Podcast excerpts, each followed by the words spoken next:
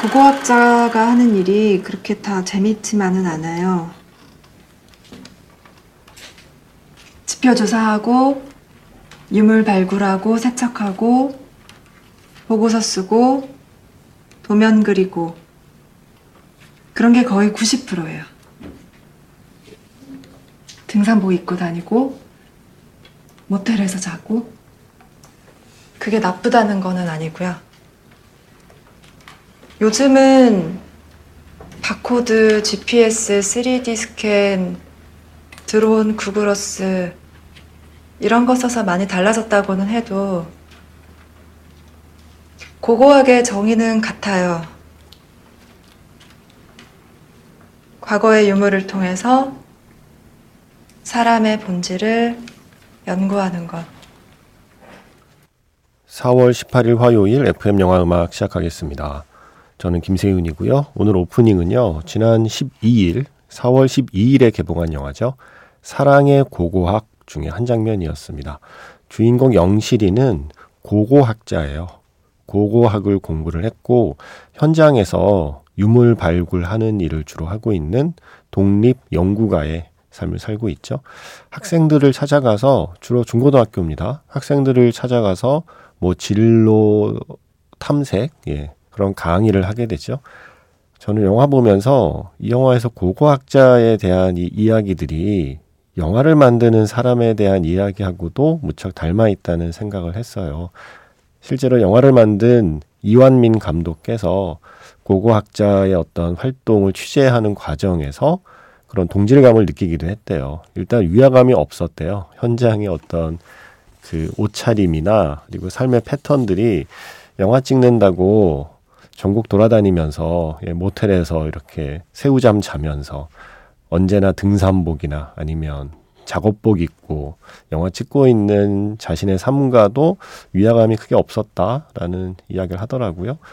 아마 그러한 취재를 통해서 나온 대사가 아닐까 싶어요. 영화를 만든다는 것도 그렇게 다 재밌는 것만은 아니라고 하더라고요. 저도 물론 3개월 정도 만져, 만들어 본 적은 있지만, 예, 그때의 경험으로는 예, 1도, 1도 예, 아는 체 할 수 없고요. 다만 저의 그 짧은 경험으로도 한편의 영화를 만드는 과정은 결과는 근사할지언정, 뭐 결과조차 사실은 근사하지 않을 때가 많지만, 과정은, 네, 그냥 노동입니다. 네. 아마 그런 얘기를 하고 있는 것 같아요. 그렇게 겉에서 보는 것처럼 고고학자라는 것도 인디애나 존스 같지는 않고 영화를 만든다는 것도 다 그렇게 뭔가 멋있고 근사한 일들만 가득 차 있는 건 아닌데 그럼에도 불구하고 그 일을 계속하는 이유는 저는 바로 이거. 과거의 유물을 통해서 사람의 본질을 연구하는 것. 이 고고학의 본질은 영화와도 같다고 생각합니다. 내 삶의 과거의 유물이기도 하고요. 아니면 우리가 살고 있는 이 사회의 어떤 과거의 유물이기도 하고요. 우리가 겪어온 관계의 유물일 수도 있고요. 그죠? 청춘의 유물일 수도 있고요. 그 수많은 과거의 것들을 통해서 사람은 무엇인가, 삶이란 무엇인가 하는 본질을 연구한다는 점에서는 저는 영화를 만드는 게 뭔가 이 사랑의 고고하게 담겨 있는 고고학자의 삶하고도 좀 닮아 있다는 생각이 들었습니다. 이어서 들려드린 곡은 이민휘의 환상 없이라는 곡이었습니다. 어, 이 영화 좀 재밌어요. 사랑의 고고학. 이 재밌다는 표현이 좀 다양한 뜻을 지니잖아요. 네. 이게 거의 존 윅 사편하고 거의 상영 시간이 비슷합니다. 그런데 영화의 흐름, 호흡, 장르 완전히 정반대거든요. 그래서 존익을 보고 재밌다고 말하는 것과 사랑의 고고학을 보고 재밌다고 말하는 건 재밌다는 단어는 똑같지만 그 재미의 종류가 사실 다릅니다. 어떤 분은 그 둘 중에 한쪽의 재미를 느끼겠지만 또 어떤 사람은 저 같은 사람은 둘 다 재미를 느낄 수 있어요. 다른 이유로, 다른 방식으로. 저는 운 좋게 이 영화 만든 감독님하고 그리고 옥자연 배우님, 기훈 배우님 이 두 주연 배우님하고 관객과의 대화하면서 이야기 나눌 기회가 있었거든요. 이런저런 이야기를 나누니까 더 좀 재미있게 느껴지고 그리고 처음 볼 때보다 두 번 볼 때 사실은 좀 더 많은 재미를 느낀 영화이기도 해요. 사랑의 고고학. 지금 상영 중인 영화 이야기로 시작해봤습니다. 문자번호 샵 8000번이고요. 짧은 건 50원, 긴 건 100원의 추가 정보 이용료가 붙습니다. 스마트 라디오 미니, 미니 어플은 무료이고요. 카카오톡 채널 FM 영화 음악으로 사연과 신청곡 남겨주시면 됩니다. Ruth B의 Paper Airplanes였습니다. 영화 재즈맨 블루스에 쓰인 곡이죠. 이 노래만 듣고 있으면 이렇게 밤하늘을 날고 있는 종이 비행기를 떠올리게 됩니다. 달을 향해서 날려보는 종이 비행기. 종이 비행기를 날려본 지가 너무 오래됐네요. 어, 한번 접어보고 싶은데요. 킬링 로맨스의 종이 비행기와는 다른 방식으로 종이 비행기 한번 날려보고 싶다는 생각을 하게 되는 곡이고 밤에 들으면 어, 이상하게 마음이 몽글몽글해진다는 표현을 쓰잖아요. 조용했던 이 마음에 아주 잔물결이 이렇게 일어나는 노래입니다. 저에게는 Paper Airplanes. 음, 앞에 사랑의 고고학 잠깐 말씀드렸는데 어, 사랑의 고고학 보면서 그런 생각했어요. 영화는 결국 내가 해야 했지만 하지 못한 일을 대신해 주는 매체는 아닐까. 우리가 누군가 뭐 친구 사이든 아니면 연인 사이든요. 누군가의 관계를 만들고 관계를 이어가다가 그 관계가 끝나는 경험들을 다 하잖아요. 그런데 그 관계는 그 시간은 나에게 어떤 의미였는가를 사실 그렇게 차근차근 돌아보고 곱씹고 뭔가를 배우고 그렇게 성장하고 하지 않는 것 같아요. 그냥 아 이제 끝났다 끝. 네. 빨리 그냥 이렇게 도망치거나 잊어버리려고 노력하지 그게 좋은 관계였든 좋지 않은 관계였든 그 관계로부터 내가 뭔가를 배우려고 한다거나 그 관계를 이렇게 곱씹어 보지 않잖아요. 좀 피곤한 일이기도 하고 사실은 어디서부터 시작해야 될지도 모르겠고 그 일을 대신해 주는 게 저는 영화의 일이기도 하다는 생각을 했어요. 사랑의 고고하게 그렇거든요. 어떤 8년에 걸친 관계를 차근차근 곱씹고 정리해가는 과정.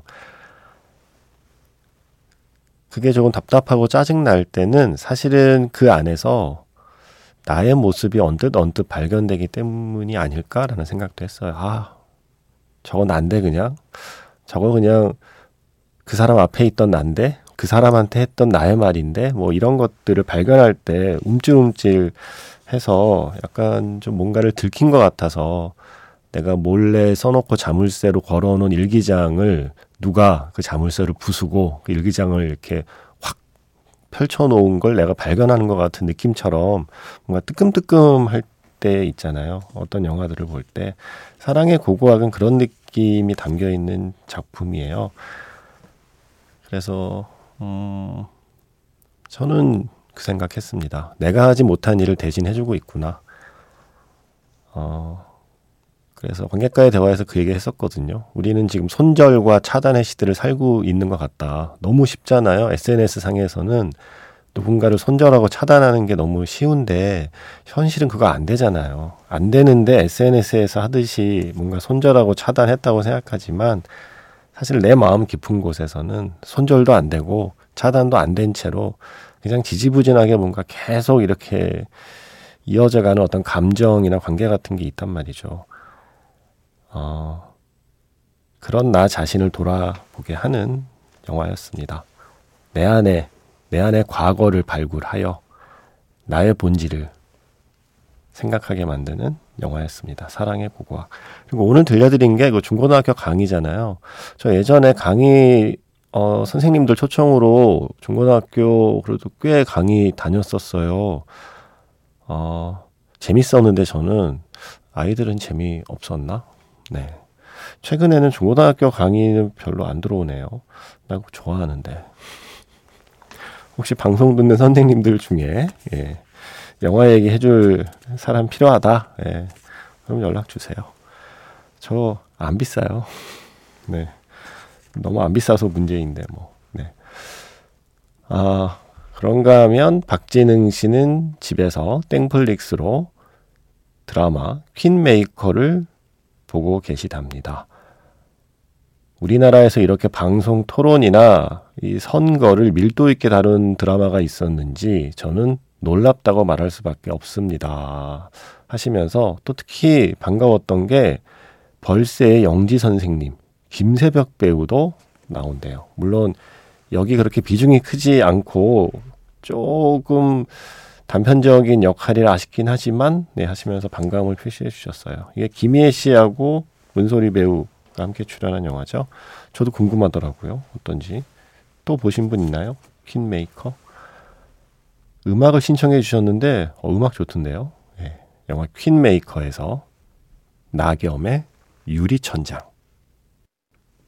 노래 세 곡 들었습니다. 먼저 퀸메이커에서 나겸의 유리천장이었고요. 이어진 두 곡은 조닉 4편의 노래들이었습니다. I for an Eye, 리나 사와야마의 노래, 그리고 지금 끝난 곡은 마리두셀 마리꼴레, 마농 홀랜더의 예, 노래였습니다. 이게 정확히 무슨 뜻인지 모르겠어요. 번역기를 돌렸더니 말이 단맛, 말이 분노. 이거 맞습니까? 이거 아닌 것 같은데요. 네. 혹시 누가 그 뜻을 알고 계시다면 좀 말씀해 주시고요. 롤링스톤즈의 그 Paint It Black을 새롭게 커버한 곡인데 존 윅 4편의 주요 배경이 파리예요. 예. 그러다 보니 프랑스어로 부르는 이 Paint It Black이 영화에 쓰인 거죠. 9028 쓰시는 분도 존 윅 4 3편보다 잘 만든 것 같아요. 덜 잔인해서 좋았어요. 라고 하시면서 리나 사와야마의 곡을 신청해 주셨고 최희원 씨도 조닉포 봤다고 하시면서 마리두셀, 마리콜레를 신청해 주셨습니다. 오, 조닉포 많이 보고 계시더라고요. 네. 어, 신정인 씨. 음, 이분이 강말금 배우 예찬 사연을 올려주셨습니다. 처음 강말금 배우에 매료된 건 단편 영화 자유 연기였어요. 그리고 나서 찬실이는 복도만치를 봤을 때, 와, 이 배우, 와, 이 배우 하면서 저는 강말금 배우의 팬이 되었습니다. 그럴 때 있잖아요. 나만의 배우, 나만의 가수가 점점 다른 사람에게도 사랑받게 될 때 왠지 아쉽고 서운하다는 느낌. 아, 알죠. 예. 우리 다 그 느낌 알죠. 그런데 저는 강말금 배우는 이 배우의 매력을 다른 사람들도 모두 알아줬으면 좋겠고 우리 강말금 배우 원하는 거 다 해 이런 마음이 들어요. 처음 접했던 단편 영화 자유 연기에서 그녀의 무표정 우는 얼굴에 잔상이 커서 그녀의 팬이 되기 시작했는데 그 후에는 깐 달걀같이 매끄러운 얼굴의 그녀가 수줍게 웃을 때 모아지는 양 두 벌의 광대를 볼 때면 어느 순간 저도 함께 웃고 있더라고요. 예. 그녀가 너무 사랑스럽다고 하시면서 소울메이트에서 원작에는 없는 역할, 미술관 큐레이터 역할에 강말금 배우가 나타났을 때 반가움이 정말 컸고요. 강말금 역의 강말금 이렇게 엔드 크레딧 올라갈 때 그것도 또 너무 좋더라고요. 네. 배우가 자신의 이름으로 그 배역 그대로 또 출연할 때의 어떤 느낌이 좋으셨나 봐요. 하시면서 신청곡은 또 장구경으로 넘어가셨네요. 역시 찬실이는 목도만치를 떠올리신 거겠죠? 어, 장구경의 박년정 신청해 주셔서 준비해 놓았습니다. 아, 우리 또 FM 영화 음악 다녀가신 분 아니겠습니까? 강말금 배우님. 다음에 출연하실 때는 아코디언 연습해서 연주 들려주신다고 약속하셨는데 그 약속 까먹지 않으셨기를 바랍니다. 또 조만간 한 번 또 강말금 배우 모셔서 얘기 나누고 싶네요. 어, 근데 이 표현 좋네요. 깐 달걀같이 매끄러운 얼굴의 그녀가 수줍게 웃을 때 모아지는 양 두 벌의 광대. 알 것 같습니다. 네. 좋은 표현이었습니다. 당년정에 이어서 하나 더 듣겠습니다. 마티카의 Toy Soldiers를 신청해 주신 분은 서정호 씨. 요즘 갑자기 옛날 영화 구니스와 Toy Soldiers 생각 많이 납니다. 이게 근데 Toy Soldiers가요. 국내에는 캠퍼스 군단으로 소개가 됐었어요. 특이하네요. 장국영의 당년정, 영웅본색의 노래 이어서 캠퍼스 군단 Toy Soldiers에서 마티카의 Toy Soldiers 두 곡 이어 듣겠습니다.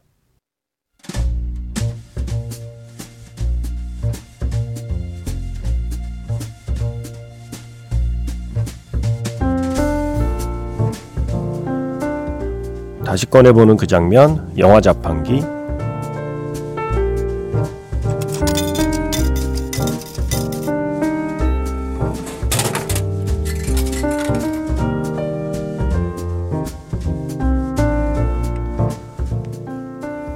다시 꺼내보는 그 장면, 영화 자판기. 오늘 제가 자판기에서 뽑은 영화의 장면은요, 영화 혐오스런 마츠코의 일생의 마지막 장면입니다.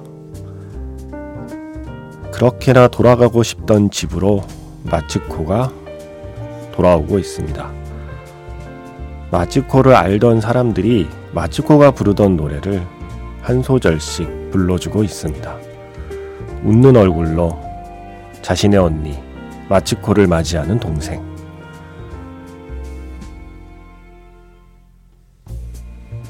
동생이 건넨 인사에 마치코는 대답하죠. 다녀왔어.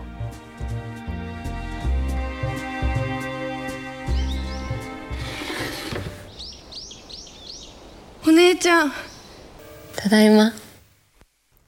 다시 꺼내보는 그 장면 영화 자판기 오늘 영화는 2007년 영화죠 나카시마 테치야 감독 나카타니 미키 주연의 혐오스런 마츠코의 일생 아 제가 이 영화를 얼마나 좋아했게요 네. 그 무렵에 어디 가는 곳마다 이 영화 얘기하고 이 영화 꼭 보시라고 방송에서도 뭐 지면에서도 여러 번 소개했던 기억이 나네요. 나카시마 테치야 감독의 영화를 제가 늘 좋아하지만 그 중에서 특히 이 혐오스러운 마츠코의 일생은 제가 특히 좋아하는 영화입니다. 그 영화의 이 마지막 장면, 다녀왔어 라고 말하는 이 마지막 한마디, 오늘 그 장면을 들려드렸습니다. 그 장면에 계속 흐르던 노래는요, 마케떼, 노바시떼, 구부렸다 몸을 쭉 펴고 라는 뜻이죠. 나카타니 미키가 주로 부르고요. 영화에 출연하는 다른 출연진들의 노랫소리가 합쳐진 곡이었고요. 이어서 지금 상영 중인 애니메이션 스즈메의 문단속에 스즈메를 이어붙여 봤어요. RADWIMPS 그리고 피처링은 토아카였죠.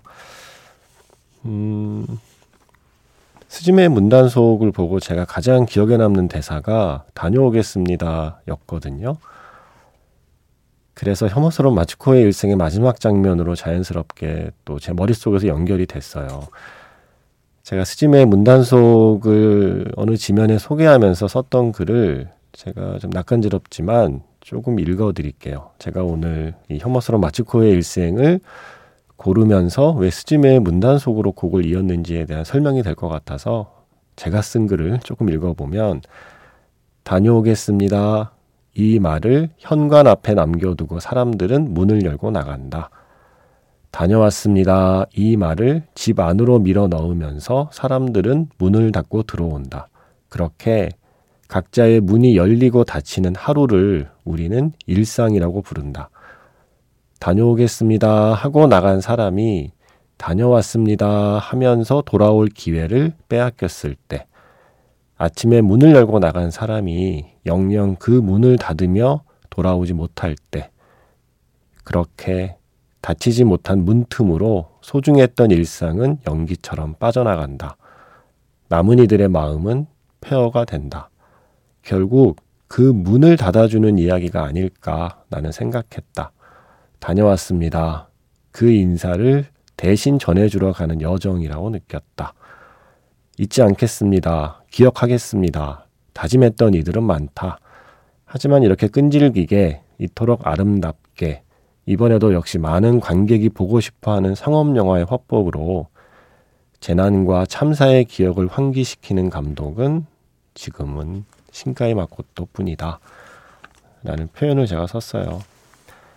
스즈메의 문단 속에 다녀왔습니다와 혐오스러운 마츠코의 일생에 다녀왔어. 그리고 엊그제 4월 16일 이 세 가지가 제 머릿속에서 연결이 되면서 오늘 혐오스러운 마츠코의 일생을 들려드렸습니다. 다녀올게 라고 말한 사람이 다녀왔어 라고 말을 한다면 그 하루는 무사히 지나간 거라고 생각해요. 아침에 다녀올게 하고 나간 사람이 영영 다녀왔어 라고 말할 기회를 잃어버리는 걸 우리는 어, 그런 갑작스런 이별을 겪고 나면 남은 이들의 마음이 참 힘들어지죠. 그 마음들을 위로하는 영화들이라고 생각했습니다. 그리고 스즈메의 문단속이 지금 이렇게 크게 흥행하는 데에는 어쩌면 밑바닥에 그 마음들이 서로 통했던 거라고 생각해요. 음, 신가마 커토 감독 다시 한국에 오죠? 예. 저도 뭔가를 같이 하게 될 것 같아요. 방송은 안 될 것 같아요. 아, 스케줄이 예, 너무 빡빡해서 방송에 모시는 거는 실패했는데 저는 감독을 만날 일이 있을 것 같습니다. 자랑입니다. 사카모토 류이치의 음악 4월 한 달 동안 예, 하루 한 곡씩 들려드리고 있습니다. 어제 어, 못 나갔어요. 이게 시간이 좀 부족해서 어제 준비했던 사카모토 류이치의 곡을 못 들려드렸거든요. 그래서 오늘 두 곡을 들려드리려고 하는데 지금 남아있는 시간 동안 두 곡을 들려드리려고 예, 머리를 막 예, 굴려봤습니다. 그래서 조금 짧은 곡 두 곡이 될 것 같습니다. 콜미바이 유어 네임에서 지난번에 한 곡 들려드렸죠. 이 사카모토 류이치의 곡이 Call Me by Your Name 사운드 트랙에 두 곡이 실려 있거든요.